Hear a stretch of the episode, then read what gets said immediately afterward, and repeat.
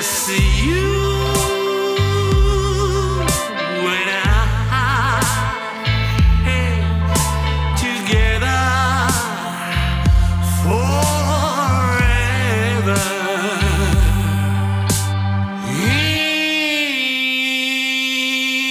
in love. Welcome back, everyone. For today, I'm actually joined by a very special guest who you know is Lucy from the Twin Peaks Sheriff Station. I don't know if I could really give an introduction justice, so I'll hand over the mic so she can intro- introduce herself further. Hi, I'm Kimmy Robertson, and there's a big rectangle with a lot of letters on it. Right in the middle. To start off for your first one, is that I could tell that from what your specifically your Miss Twin Peaks scene near the end of season two, that dancing was a big influential part of your life. Was that something that came before acting or after acting, or was it even at the same time? Oh, it was before acting, and then um, I started. Okay, so ballet was my love from a little girl, but it became an obsession when I was in uh, the beginning of eighth grade. My sister took me to see Romeo and Juliet, starring Margot Fonteyn and Rudolph Nureyev, and um, it changed my life. I became obsessed with Rudolf Nureyev, and um, up until that point in the world, up until him, men were more like statues on stage. They didn't actually have a lot of technique, and he did, and it just was, it was sort of, I don't know. I was obsessed, and um, I had to take algebra over again because I actually got a D plus, which was mortifying. And I, they said, "Yeah, you don't have to take it over again." I said, "I don't. I can't have a D plus in my record in for the whole rest of my life, especially for something as simple as algebra." And so I took algebra again because I I was reading the Rudolph Nureyev autobiography inside my algebra book. Anyway, um, sorry for taking so long, but I I became a dancer. You know, I uh, my first professional gig was when I was 15, and I was in a company called Long Beach Civic Youth Ballet. And then I went. I had to go to college. That was the law in our family. Um, so I picked a university that had a ballet ma- major, and that, at that time there was only three in the United States. So I picked the one that was in San Diego. And then when I came back, I I was dancing, and I I was really into uh, music. My sister had been a pipe organist and a choir director since she was twelve and I was ten. So we were always doing music stuff, you know, um, singing and playing. She would play the pipe organ, I would pull the stops. And after school, we'd go play the organ. She'd practice every day. And then after that, we'd go to ballet, and then we'd come home and do homework. And that's what we did. And on the weekends, we would dance all day. And Sundays, we would go to church.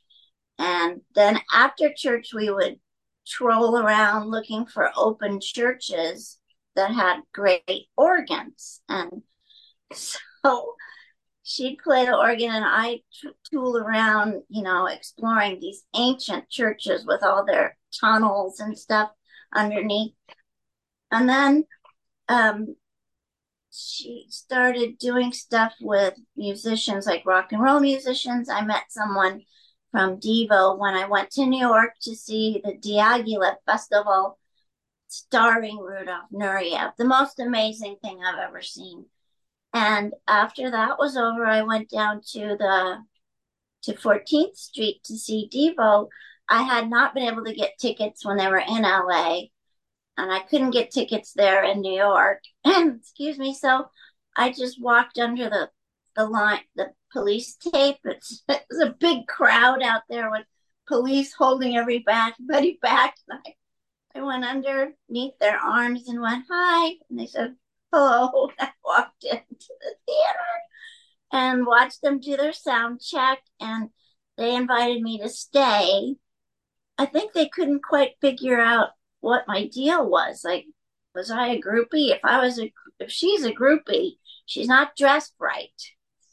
but I, I had on red satin, you know, pants that were tight, sort of, you know, not tight, but not bell bottoms. And this was in 78. And a purple jacket and a button that said Rubber City Rebels. That was a band from also from Akron, Ohio, where Devo was from. And they let me stay. And then I became friends and I started dating one of them. And then we went on tour and um, it was a very long tour and we went to Europe and stuff. And when I got back, I was in this company, brand new in this company. And um, eventually, uh, what happened was Devo did two music videos, Whip It and Girl You Want. And they asked me to help. I worked for Neil Young and they needed somebody to cast Girl You Want. They needed a lot of girls and they needed them to have long hair so they could have ponytails. I said, Well, I've got about a thousand of those because that's most dancers had long hair. It was just the thing you you did back then. These are the olden days, remember?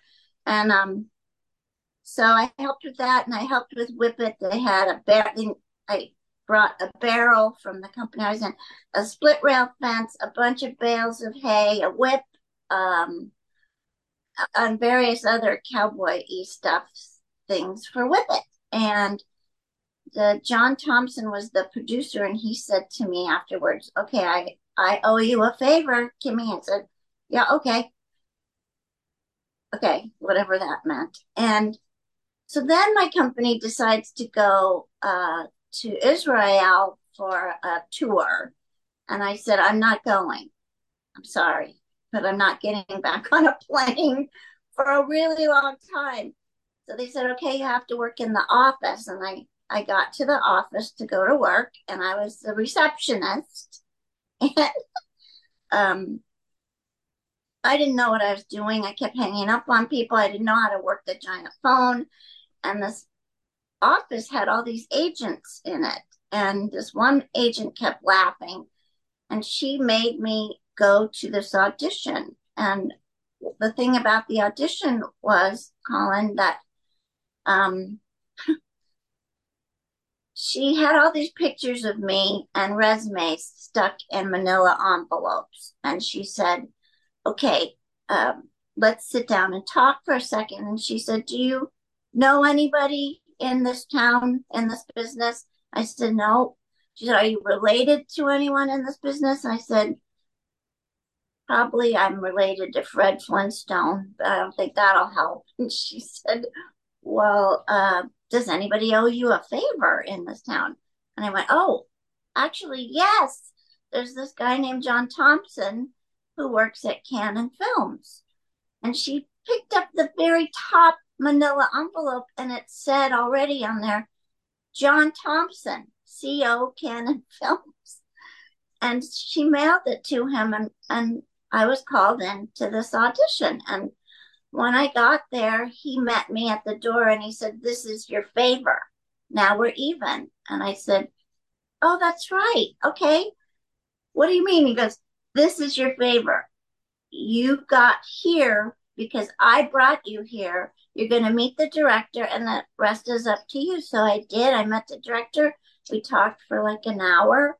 And at the end, he said, Okay, um, you're hired. And I said, Oh boy, for what? And he said, I'm doing a movie. Um, anyway, that movie ended up being The Last American Virgin. And since I didn't ever audition for him, we just talked. Um, my first time ever acting was when I did the first scene that I did, which was at a party. And the, the uh, first assistant director came up and said, okay, when director calls action, you run out, hit your mark, and say your lines. I said, okay. And he went away, and I said to myself, I wonder what a mark is. And um, So I went out and hit the mark that was on the floor, which was kind of obvious. And that was it. That was it because uh, I had a feeling then that I had never had in ballet. It was a kind of deep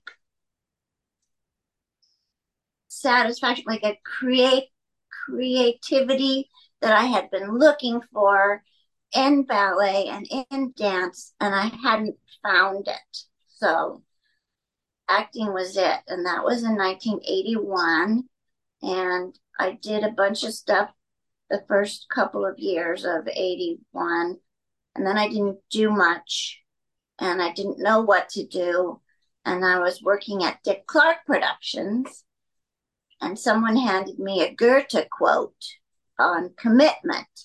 And I read that and I went, okay, that's it. I'm I'm I'm an actor.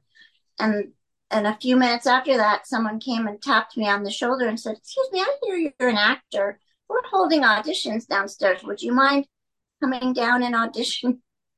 So I ended up getting that part. But I told the guy, you know, I have a friend who'd be really right for this part. So she got the part. And from then on, I kept having to miss work because I kept working. And I just worked and worked from then. That was in 88. So from 88 on, I worked. And then to rewind a little bit, we were talking a lot about your career in ballet and also dancing, and also with uh, Devo, and uh, again, your footing into The Last American Virgin. I guess we could also talk about you know a lot of the films and shows that really just moved you when you were younger. Like, were there any uh, particular actors, actresses, shows, or cartoons that really inspired you on the side of ballet? Well, I, as I mentioned before, I was related to Fred Flintstone, and I mean the cartoon. I, I don't even know the name of the actor that did the voice, but as a kid, I saw the pilot. I watched the pilot be aired of the Flintstones, and I just thought it was the most amazing thing ever because I had been watching uh like the Joey Bishop show and uh there was something else like the Tonight Show in the 50s. So um it's it it it seemed like one of those shows, but for me, like for kids, uh, uh, the Jetsons didn't quite. I saw the pilot of that too, but it didn't quite move me like that. And of course, Mary Poppins. I've said this a million times. That's my favorite movie of all time. I wasn't allowed really to watch television or uh, go to movies, but I was allowed to go to that movie. Um, and there was something about it. It seemed like a cartoon, like a live action cartoon, Colin. Like, wasn't very three dimensional. It was almost a two dimensional kind of thing. I've never been able to find the words to describe what I mean, but that visual thing, whatever it is, was something otherworldly. And also, then all the stuff it talked about was um, information that I needed to know, like basically how to be positive and how to be happy and how to live in the moment. And other than that, I only was moved by things like the Dick Van Dyke show and, you know, goofy stuff like that. A very, very limited palette. What's interesting is my food was also like that. Very limited palette. My mother made like six things, and that was it. We didn't have uh we didn't have a lot of like we weren't foodies. We just ate because we had to eat, and I'm still like that. And all the research I've been doing says that that's actually a healthy way to live. So now I don't have to feel guilty about it like I did for most of my life. I would go to friends' houses though and eat there. I couldn't I couldn't eat their food. If I did, I'd get like physically sick. One time I went and had I didn't get sick, but mentally I I did. There was this chicken soup and she had bones in it. and I was like, is this skeleton soup? I thought it was I named it skeleton soup. The soup tasted really good. She was an amazing cook, my friend's mom. Yeah, and of course it was great that she invited me to eat, but I had never seen skeletons in a soup before. And actually, we, we were talking about Disney beforehand, and uh, one thing that I actually uh, I didn't even know until uh, I was doing research for questions for this episode is that you were in like a few very prominent staples uh, for Disney in the late '80s and early '90s. Like, uh, you know, we'll start off with uh, Honey, I Shrunk the Kids because this is a movie I remember. Like, this was a the movie that like was like a big thing for kids for the next 20 years at least. So how did it feel to be able to work for like, you know, a company that made like one of your, if not actually your all time favorite movie? Um, well, that was amazing. That was I was dating a guy named Kelly Asbury at the time. He he passed away a couple years ago, but um, he worked at Disney in the animation department, and he had a lot of friends who worked there as well in the animation. And um, a couple were doing uh, this new movie called The Little Mermaid, and and they said, "Would you mind coming in and doing a voice?" And I was like, "Sure." Um, so I did. I went to the record plant and did. Um, Alana was my voice, and I had one line or maybe two, but ended up being one line like, "Where's my hairbrush?" or "Can I borrow the hair?" Something, one thing like that. And I mean, for me, the fact that it was animation because there was no animation. Uh, what do you call it? Features. There was none anymore, and um, that was like the beginning of this whole thing that was brewing in the hearts and souls of Kelly Asbury and all his friends who wanted them to bring animation back, like bring it not just back like they eventually did with Beauty and the Beast and The Lion King and all that, but they wanted it to come back to the lot because they had moved it over by Imagine- Imagineering, where they made up the rides and stuff. So I was like in there somehow, like wandering around in the world. I ended up being in there in the beginning of that coming back. I mean, I, I, it's probably not a big deal to many people, but boy, that was a really big deal to me. And then plus, after the movie became a success, there was all the cartoons and the ice capades and so I worked a lot just on Little Mermaid after that. You know, books on tape, all of that. That's one of the things when you worked back then, when you worked on one of their animated features, you also did the Saturday morning cartoons and all that other stuff. And that's how you get to buy a new car. Wait, can I answer your question? Oh yeah, and actually, I guess there's more to build off it because uh, did you have any idea that this movie would be as big as it was? Because it was the movie that kickstarted the Disney Renaissance era. This was like a huge deal. Like, not only was it of in 1989, it's still a huge deal to this day.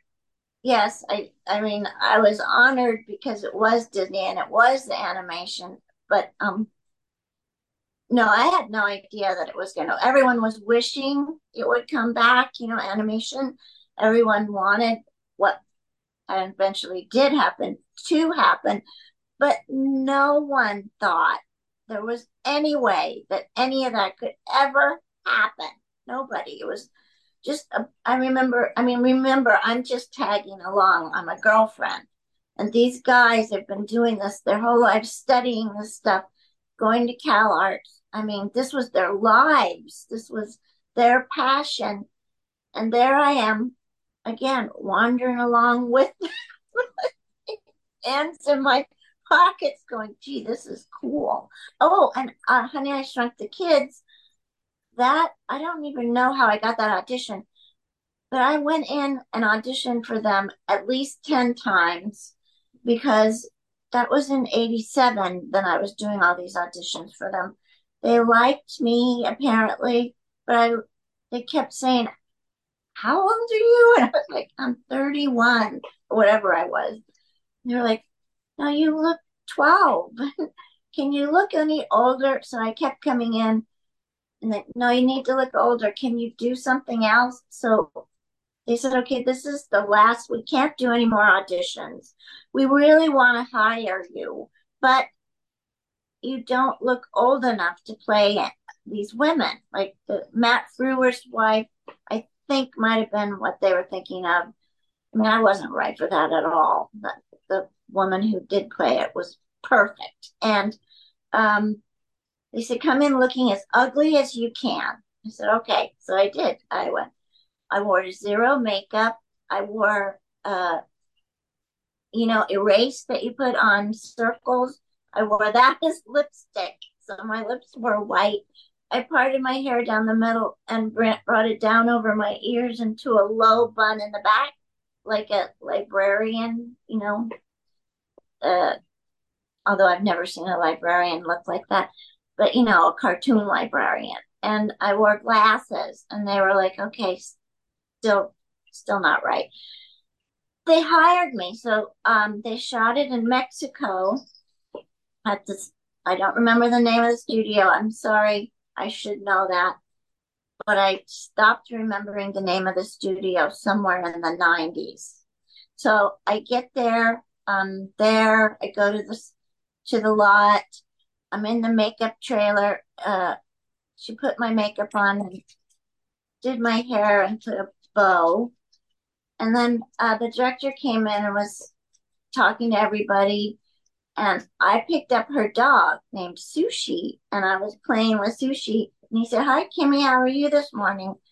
And I turned this chair spun around. So I spun around. I said, I'm good. And this is Sushi. Say, Good morning, Sushi.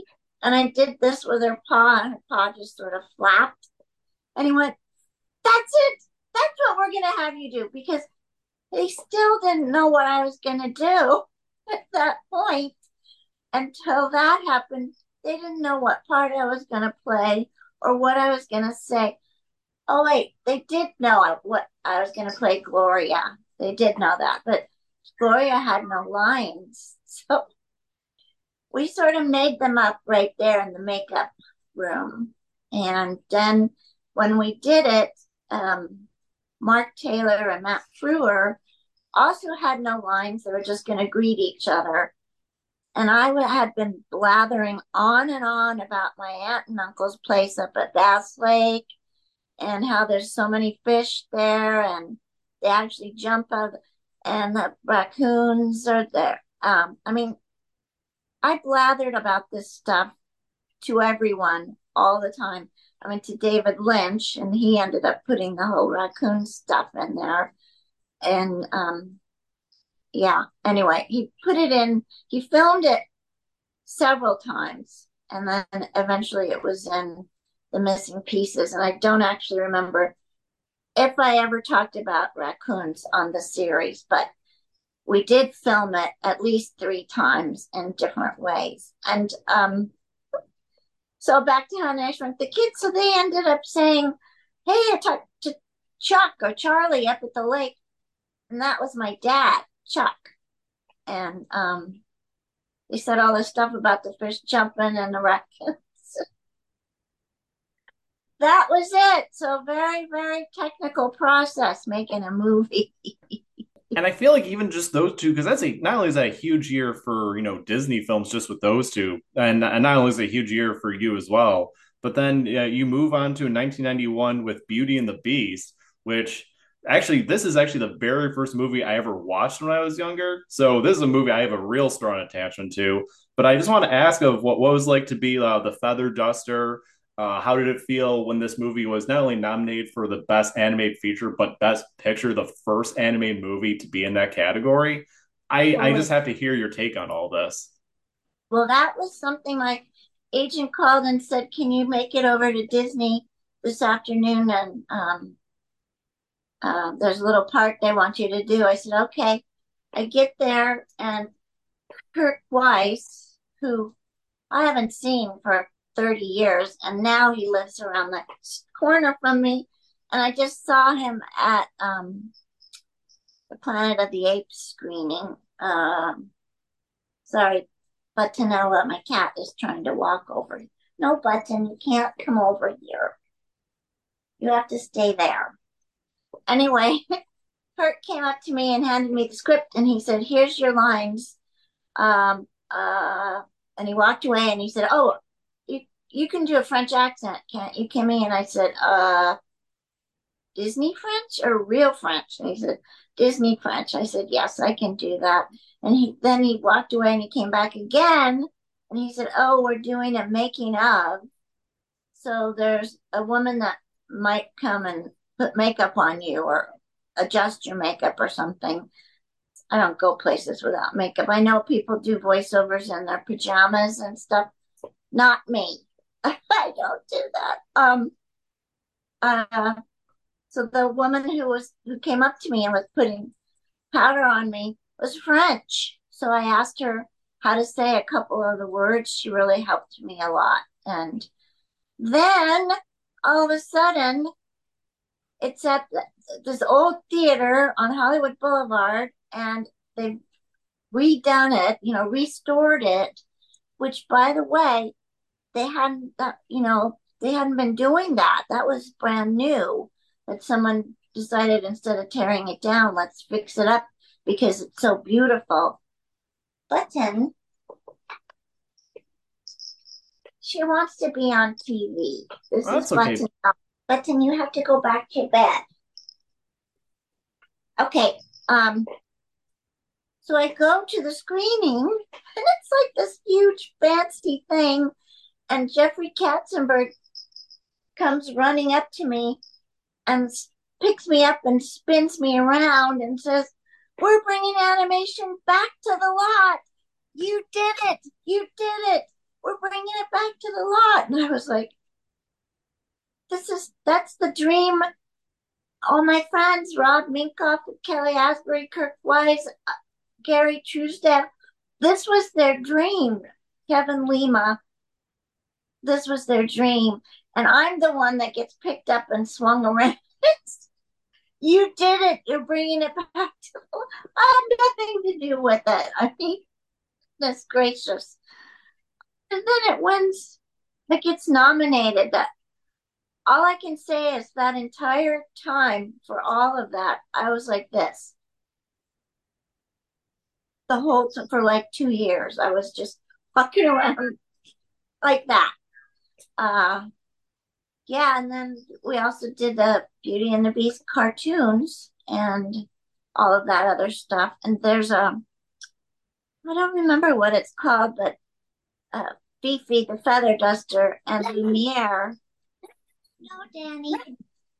Um, have a anniversary of their first date, and there's a, I think it's half an hour, and um, whatever that's called, it's really cute. Why did I bring that up? Oh, they were gonna do that. They only did this one. They did mine and somebody a, a star on top of the Christmas tree. And um they were very successful, but somebody up at the top decided that they didn't like them, so they didn't continue that. But that was a cool idea. And yeah, that was quite an honor. Really quite an honor. And I have to say, besides Twin Peaks, Beauty and the Beast is my favorite thing because A, it's voiceover, B, it's Disney. I, don't know. Just amazing. Well, how lucky can you get? Honestly, like I said, uh, being in Honey I Shrunk the Kids, Little Mermaid, and Beauty and the Beast, those were like the best of the best at uh at the at the Renaissance era. So that's that, that is a truly remarkable that you uh made a mark on all three of them. And you know, uh, Honey, I Shrunk the Kids was the first of a long line, not very long, but a line of uh, of movies that I did that were that I had small parts in that had really long names. Honey, I Shrunk the Kids. My mom's a werewolf. My stepmother is an alien. Don't tell mom the babysitter's dead. And there's one more, but I don't remember. I think there was five of them. Movies with really long sentences for names. And actually, because uh, we were talking about uh, David Lynch and Twin Peaks for a little bit, of course, this was uh, something else that put you on the map. How did the pilot come your way, and how did the audition? Oh, not audition, because I know Dave Lynch doesn't traditionally audition. Uh, but how did uh, Twin Peaks come to your life uh, at the start? How did they know to, that I was alive and brought me in? That was a story I just found out a few years ago from Johanna Ray, casting director. She had been talking to Joe Dante. Darn it, I should have I should have dug out the pictures because I know right where they are even. I did a commercial with my friend Brian Peck. Uh, we were always doing stuff for a hundred dollars.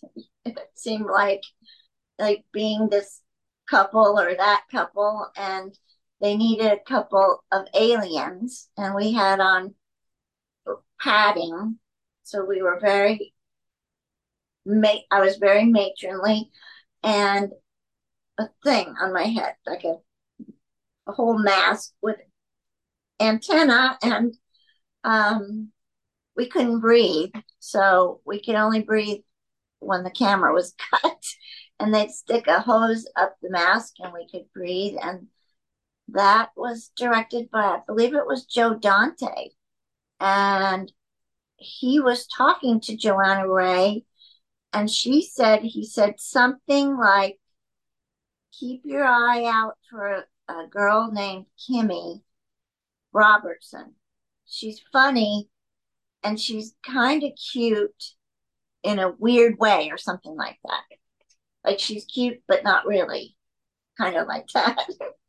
Which is a perfect way to describe me back then. And so she did. She remembered. And that's how I got called in for Twin Peaks. And um, I know that, uh, of course, uh, David Lynch was the only one. Um, how was it meeting Mark Frost the first time? Did he see anything similar to you that David did, or was it some different? Uh, was there a different dynamic with that? I can tell you he didn't put the kibosh on me. Um, there's a lot of things like uh, Return of the Living Dead, for instance. The line producer actually said his words were, I'm violently opposed to Kimmy Robertson playing this part.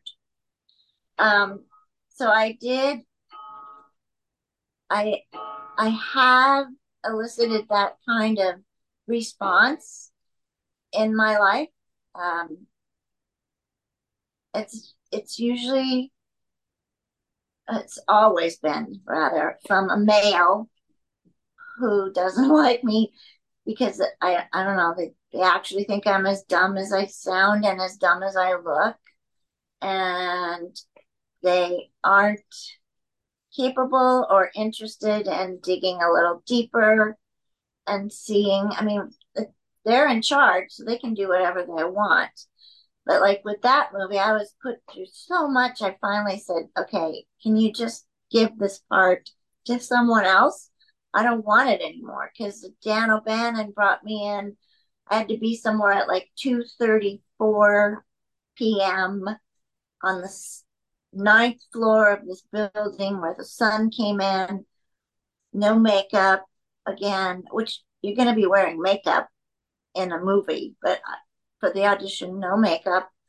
And he had a, you know, a loop director's the thing they look through, like a jeweler's loupe that's what he had. And he was putting it right here on my face, saying, smile. No, smile bigger, smile bigger.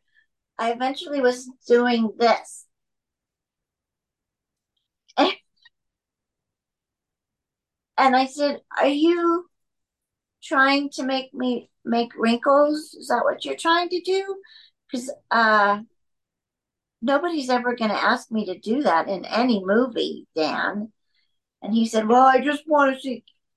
Uh, they thought I was too old to play that part, the part of the girl in Return of the Living Dead. Uh, and I wasn't. I looked, you know, I looked 16 when I was 30 years old. When I was 30 years old, if I went into a Mexican restaurant and wanted to have a margarita with my dinner, I used to bring my license, my passport, and my high school yearbook because no one would believe just my license. They wouldn't serve me. And then, even then, very often they wouldn't serve me.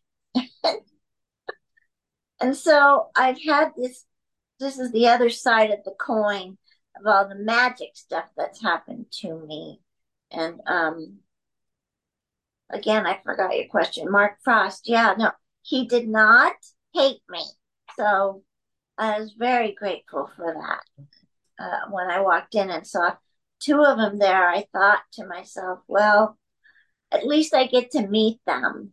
I, you know, I, I'm assuming that this that's why I'm here at this audition is I get to be the one of all my friends that meets David Lynch and Mark Frost, and that's where it's going to end because there's no way in the world both of them are going to like me.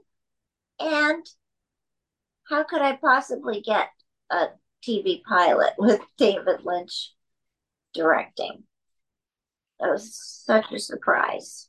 And I, I know the, the the line producer of uh, Return of the Living Dead was more than a little unpleasant to say the least. But I feel like uh, your your presence in the pilot just uh, proved how wrong he was because I forget if it was the Writers Guild or the Directors Guild, but I do remember hearing that when there was this screening for the pilot that they loved your scene uh, describing the flow the, the phone in uh, in in incredible articulate detail that when you showed up again it was like a massive cheer throughout the throughout the room and this would be something that would be later on viewed by 35 million people and be a show that like changed tv so i think that's proof more than proof enough that like you know how what impression you left on david lynch mark frost and the tv show at large That was really something. I was there at the screening. It was at the Directors Guild, and I I was floored, and everyone was elbowing me because everybody was cheering. There was not one empty seat in that whole theater, and I was absolutely stunned, just stunned. I just assumed I was going to be ugly and awful, and then I wasn't. They had made me look okay and sound okay, and it made me seem funny. So And of course, uh, I can't bring up uh, Lucy without bringing up Andy. Uh, more specifically, uh, I would love to hear about uh, the first time when you met Harry Goaz in terms of uh, you know working with him, the friendship that you've maintained for decades. Because when people see you both at events, whether it's like at theater events or cons, it's very clear that there's a very strong friendship that you have. yes, um, I met him on the set. That's where I first met him. Um, when we were doing the pilot, and it was late afternoon or early evening, and he said something about the long underwear because it was so cold. They put long underwear in our dressing rooms to put on under our costumes. And he said, Did they give you long underwear to put on? And I said, Yes, they did. And he said, Did you put yours on? I said, No, I didn't. he said, Me either. I was just wondering if I should have. And I said, Well, are you cold? And he said, No. But I guess the one other question I have uh, for Twin Peaks is that just because there are so many different writers and directors uh, throughout like the pilot and then the subsequent 29 episodes, did you ever have any conversations with any of the writers or directors about the characterization of Lucy? It seemed off to you because I know that for certain people, when there's that many writers, it can change. I know that the trajectory of season two definitely changes for a bit of time. So I wasn't sure if there was ever a conversation you had, whether it was like David Lynch, Mark Frost, Harley Peyton, uh, Tim Hunter, or any of the other names that were attached for those roles. Um, you know, I didn't feel comfortable with the way Lucy was going in the second season, but I also didn't feel like it was my right to, I didn't know I could talk to a writer and say, this is, can we think about this a little bit. I didn't know you could do that. And um, so I didn't. And I just came to work and did my scenes and uh, waited for David Lynch to come back and fix it. yeah. I will say though is that uh, between you, Harry Goaz, and Ian Buchanan, I know that the pregnancy arc was kind of removed from a lot of the other uh, other stories. But I will say is that no matter how many times we watch it, like the way you all play that dynamic, you all really hold that together in terms of like how fun you all make it. So even for me, when I thought there was a shift in character and tone, I thought all three of you really knew how to make that work, like with what you had. Wow, thank you. That makes me feel better about it. Uh, yeah, it was. We were trying to make a, our own little world, the Lucy, Andy, and Dick world, and um, that's what we called it.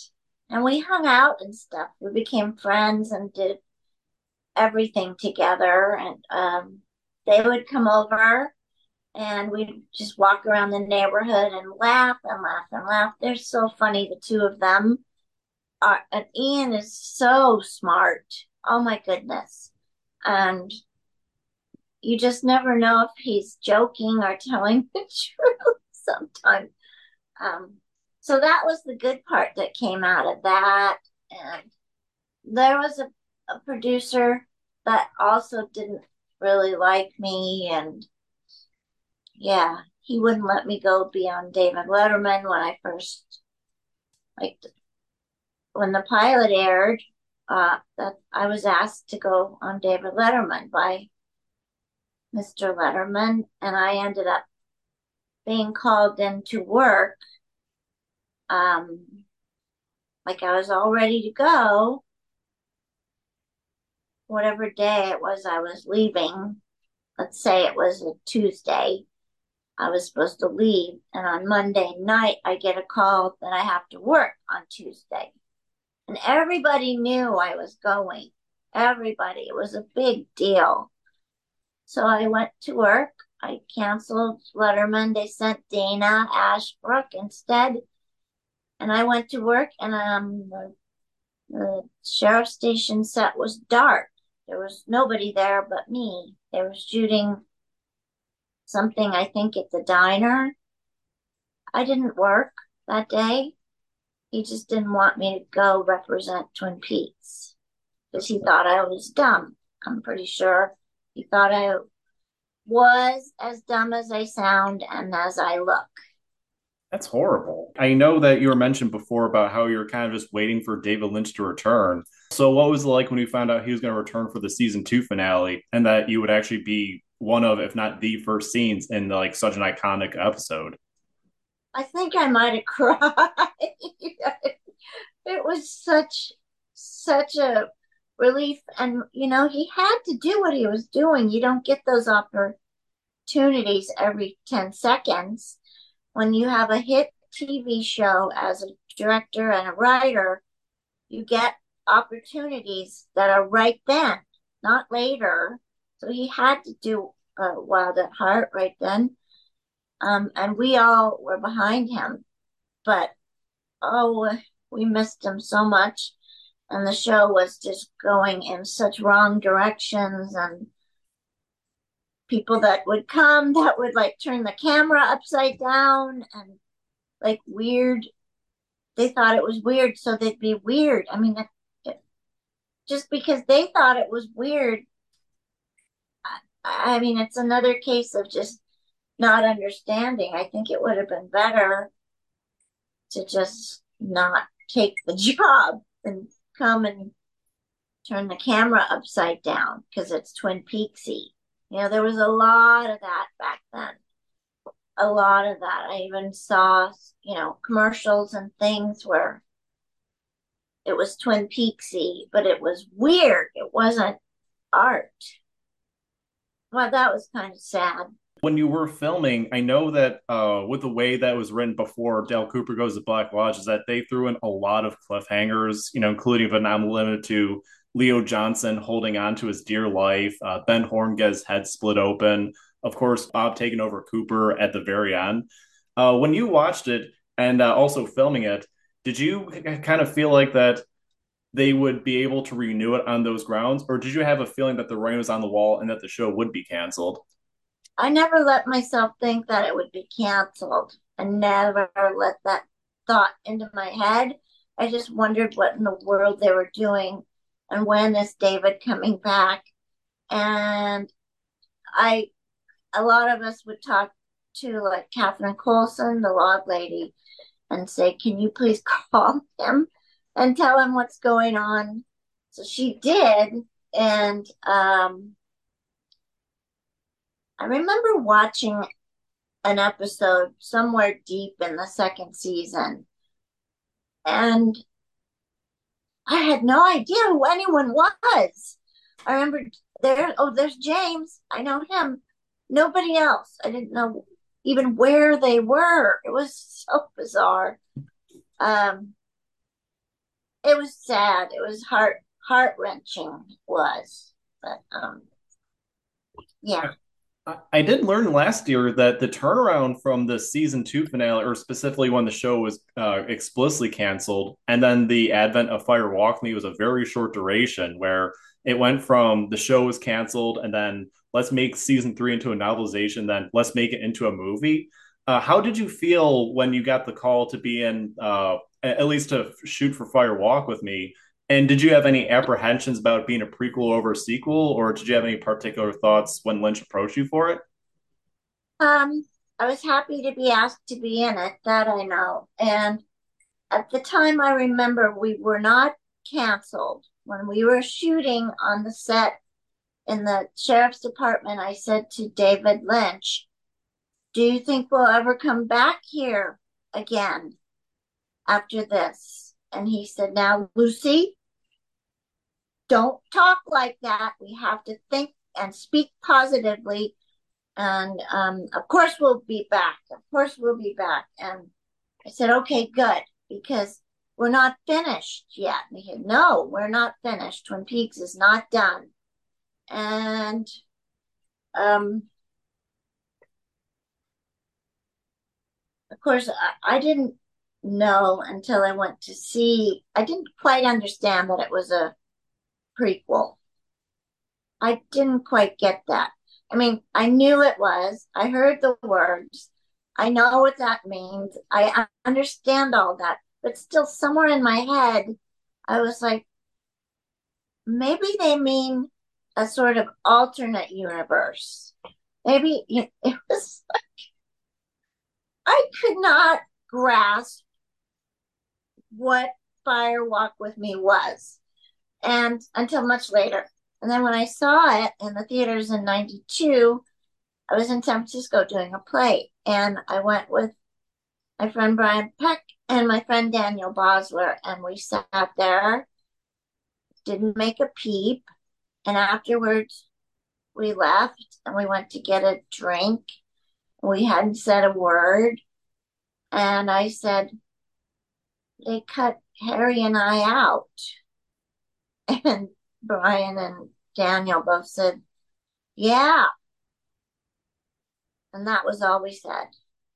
We never said another word because when I went to the screening of the missing pieces, everything made sense.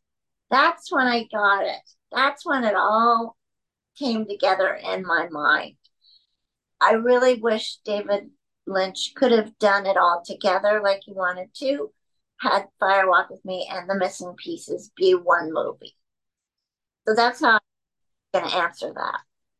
I do remember that when Scott Ryan wrote Your Laura Disappeared, he did actually talk about how with David Lynch, I think it was an interview with Mary Sweeney. Um, I could be wrong, but there's someone that talked about how heartbroken David uh, David Lynch was upon realizing that he had to cut the movie out and by proxy scenes with like you or Norma, Big Ed, Harry Truman. Uh, that it, he, he was like he was absolutely crestfallen by it. Where it seems like he would have loved to, but I know that during his uh, filmography, he was like mandated with the two hour and roughly 15 ish minutes in most cases. And it seemed like it was applicable for this movie as well. Yeah, I know. He was very, very, very upset. Very upset. And back to the canceling of Twin Peaks, you know, we had an event in Century City that uh, was for ABC, and um, that's the station it was on, and the whole town of Twin Peaks was built. They had built the whole town in the middle of this giant street. The mount, the Twin Peaks were there, along with other mountains. The sheriff station, everything was there. The double R, um, and the music was playing, and there was fog, like so. It was like a fog machine making a, lot of fog machines. It was otherworldly amazing. And it, I don't remember if it was an affiliates thing or what, but it was one of those network deals that you, they do, like to advertise their shows that they liked the most. And they had gone so far away and above for this thing. And again, Bob Iger comes run comes running up to me, picks me up, swings me around, says, This show is gonna run forever. We love Twin Peaks. Everybody loves Twin Peaks. We were canceled the next week. And this is actually one that Mark Frost brought up is that he talked about when talking to uh, studio heads at ABC, it seemed like Bob Iger was in support of the show, but the people around him and like uh, maybe a, a cut below him were not. Did you have any particular interactions with people during this time or even before?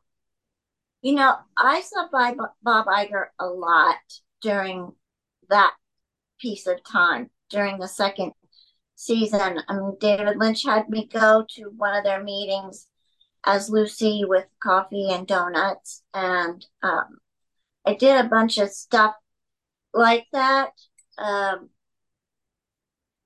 and it was always, I guess, I'm assuming Bob Iger requested it. I don't know, but I mean, we were on friendly terms, sort of like I was on friendly terms with David Lynch you know, not calling him up on the phone, but very friendly. And he loved the show. He absolutely loved it. It was like, this is the direction he wants the world to go in. He wants things to be more artistic. He wants to be able to enjoy his job. He wants the consciousness of the human population to be raised. He wants art in as mainstream. So I absolutely cannot believe that he had anything to do with canceling the show. I mean, that would be very bizarre if he was that good of an actor, which, you know, why would he do that? He wouldn't. And uh, you were mentioning, uh, at least uh, the for the night when you went to go see Fire Walk with me, that you were in theater at the time. And I didn't actually realize that once again until doing research for this recording that you actually were in theater uh, for uh, for quite a bit in the early 90s. Was there any different challenges from acting or ballet that were unexpected once you made the jump into theater? You mean doing plays? Yes. Well, I had been on stage since I was four.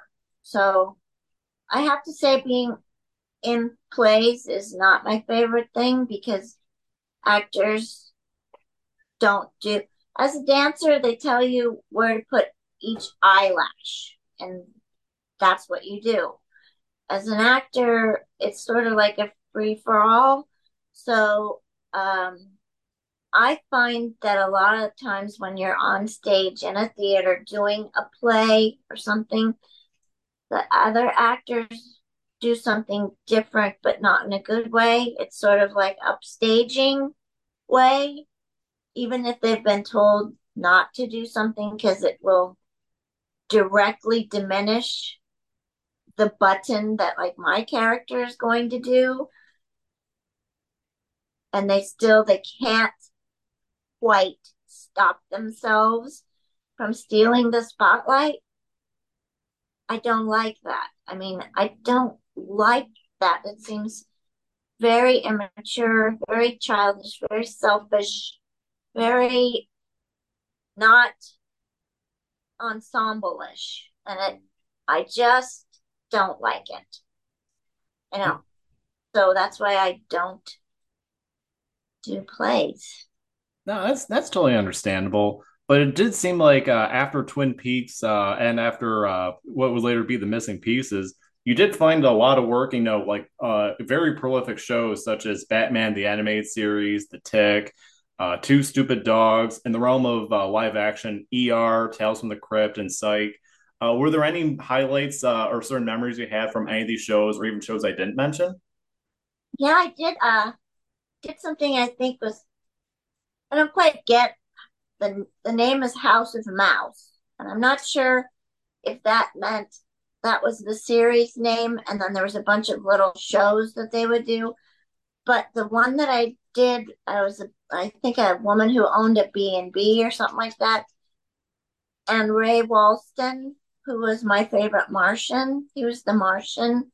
I grew up watching that show. I got to act with him. That was pretty. That was pretty incredible to me. I mean, it was a kids show, but that was something. And of course, just what I always wanted to do since I was little was be on cartoons.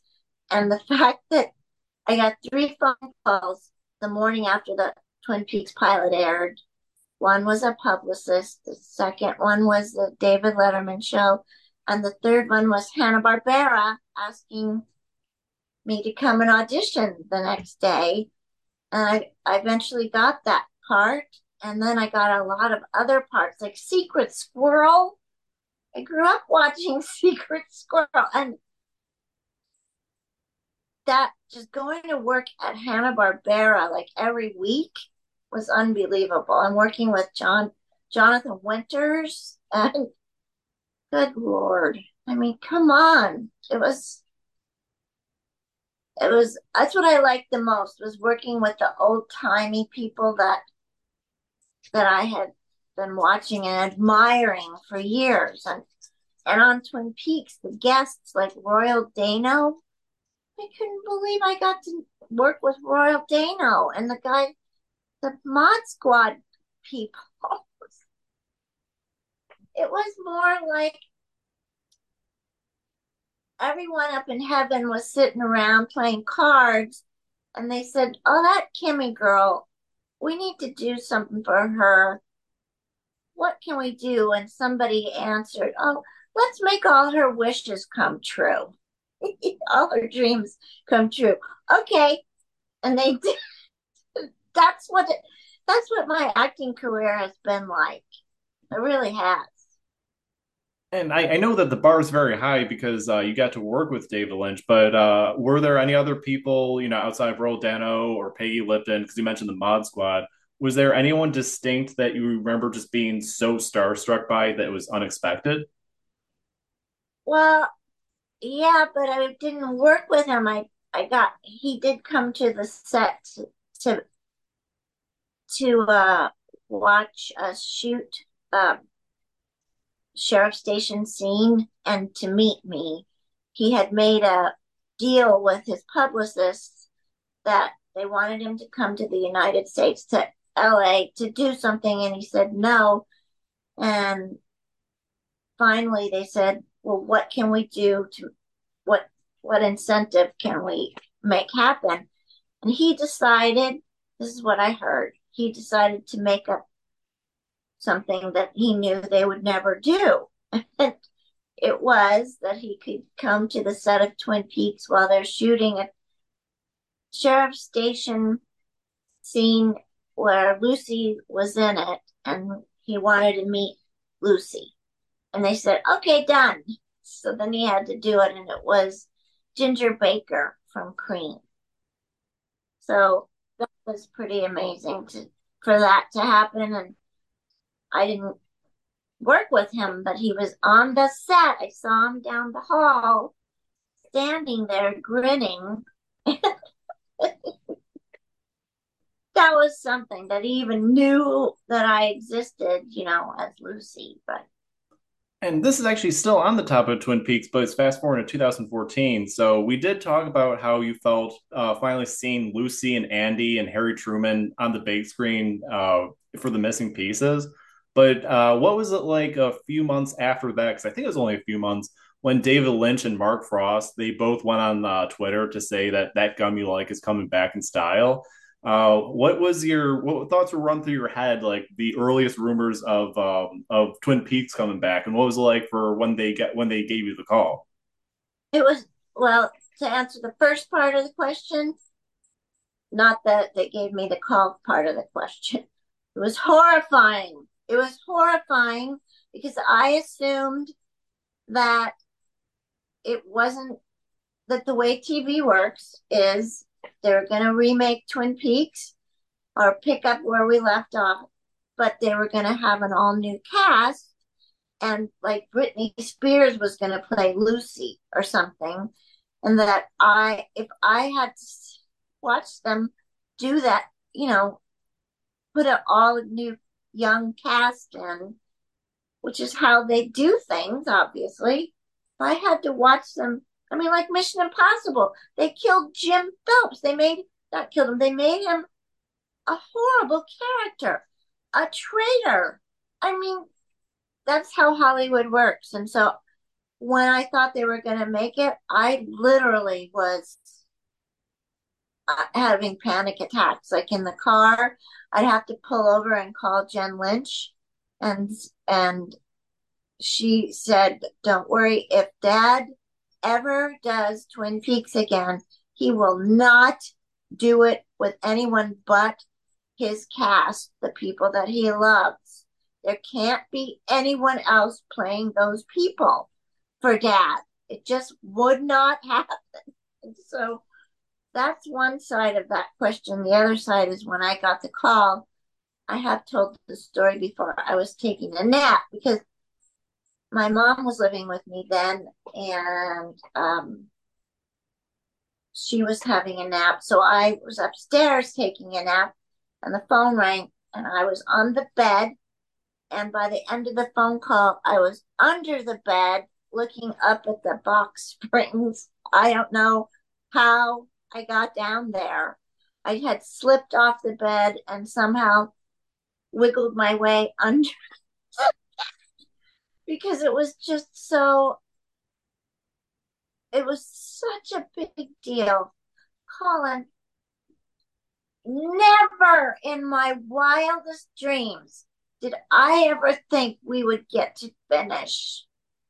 Because we didn't get to finish. And for 30 years. It was like we didn't get to finish, and then we did. It was a huge big deal to me. To me, it's a huge big deal. Very, very big because Twin Peaks is a real place, and all of our characters are real people, and they were just left hanging. That was a big deal. And uh, while we all know that Lynch was able to make his uh, vision, uh, his 18 hour movie, if you will, uncompromised, I know that there was that bump in the road for a while where he actually left because things were not going well for Showtime. And you were talking about before about uh, how his daughter Jennifer Lynch, how she said like as long as dad is in control, he'll you know he'll bring back the cast he loves. Were there any fears that reemerged, or even more so, when the announcement came out in April 2015 that he would not be in it for that point? Yes, well, it was Easter Sunday, and he called me, and I mean, not just me, but when I got his call, and he said they're having issues with the lawyers. Uh, uh, I'll just make it really short. That they won't give him the money he needs to make Twin Peaks, um, and he can't do it for the money that they're offering him. It, it wouldn't be fair to Twin Peaks, so somebody else is going to have to do it. I literally, my knees buckled, and I, again found myself on the ground. Um, and I said, "Well, I'm not. If you're not doing it, I'm not doing it." I said, "I bet you I bet you you won't be able to find one cast member who would do it with somebody else at the helm. And he was, he was really touched by that. And obviously that didn't want to influence anybody's decisions, but thanked, said thank you. And that's when I called Mädchen and I said, can we do videos of everybody saying no Twin Peaks, no David Lynch, no Twin Peaks? And then she took that ball and ran with it. And then it was, in the end, from what I understand, the higher ups at Showtime did not know that this was going on. That that the lawyers that were talking to negotiating with David Lynch were like underlings. They weren't the main money people. So that got fixed, thankfully. And uh, I know that uh, for I believe the Washington scenes they were filmed later that year in 2015. I, I I could be wrong, but they might have been among the first to be filmed. What was it like for waiting a year and a half or so from filming your scenes and then what you would see uh, in 2017? Was there just this constant feeling in your mind of like, were you just actively thinking about what Lucy would be doing you know, come 2017, or was it something you kind of were able to forget about until its arrival? Oh, I didn't forget about it. I just I kept going to the dermatologist to have my face ironed. Um, I kept going to the therapy pool and doing my exercises, and I just kept getting ready. Um, that's what I did the whole time. I was in the zone of Lucy and being prepared for that entire time. And uh, what was it like? Because um, I know for a lot of people, like we were able to watch it on TV uh, May 21st of 2017. But not only did you get to watch it before, you got to watch the first two parts in theaters. Uh, was there anything that, what were your feelings being able to see it in that environment with everyone who you worked alongside with and then more? Well, That's funny because I had the same feeling as I did before we went into the screening of the pilot at the DGA. I was like, gosh, I I hope I don't suck. I hope it doesn't suck. I, I knew David Lynch wouldn't let it, it suck, but I just and mainly I was hoping I was still in it, to be perfectly frank. And then we watched them, and uh, oh my god, I, I, was very thrilled. I was thrilled, very happy. And uh, what was it like being able to watch it week after week? Because uh, you know, I, I know there's certain actors and actresses where they film their scenes and they had no idea how far they go along. Were you happy when you found that you made it all the way up until part 17, or do you have any concerns that Lucy's uh, Lucy and Andy's arc would end before that? I just assumed that they would end. I was shocked that we were in it so much. I was so happy. And, you know, the whole thing with the gun and everything, that was, I just, I think I'm the luckiest person on earth. I do. I really do. I'm not kidding. I mean, the next part I have is that, uh, you know, with the return being out for over six years at this point, whenever you think about it, have your uh, thoughts in terms of how you view the, the the story? Has it changed over time or has your overall feelings of the return uh, remained the same? Um it's changed a little. I, it seems like i understand it a little more as time goes on. It just sort of it's able to sort of sink in and then the feelings that it evokes seem to be a little more educated or enlightened.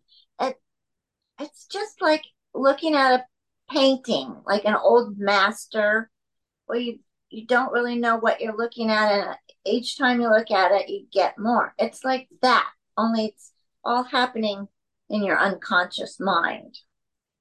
And it's a television show. That's what's so amazing.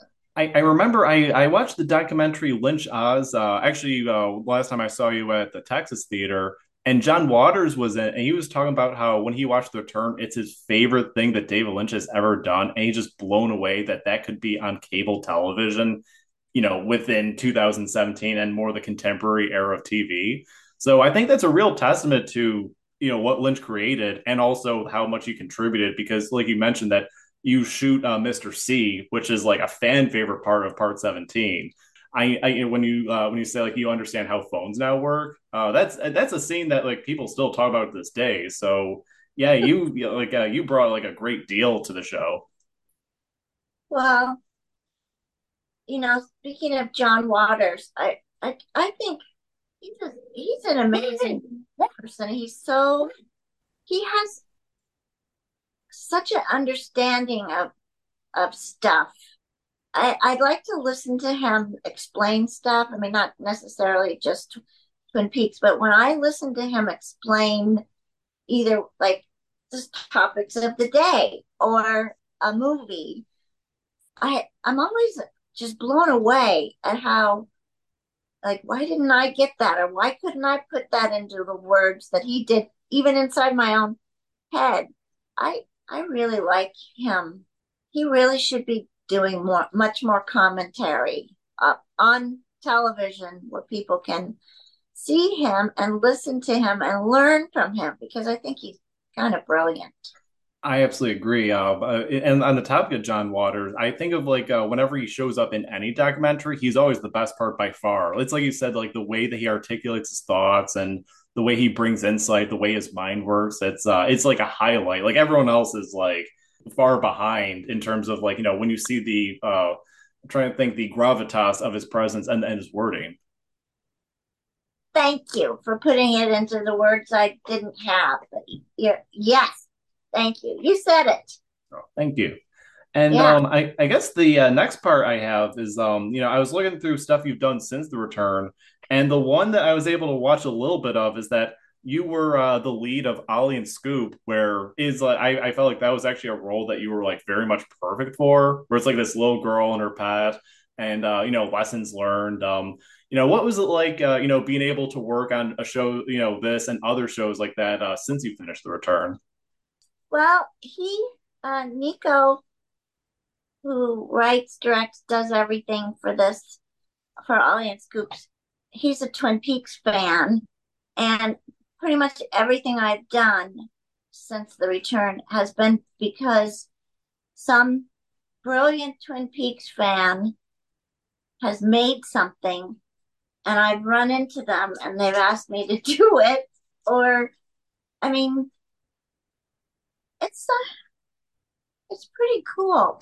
It's very cool. I mean and and when he asked me to do it, before I could, I, I opened my mouth to say, uh, what's it like rated?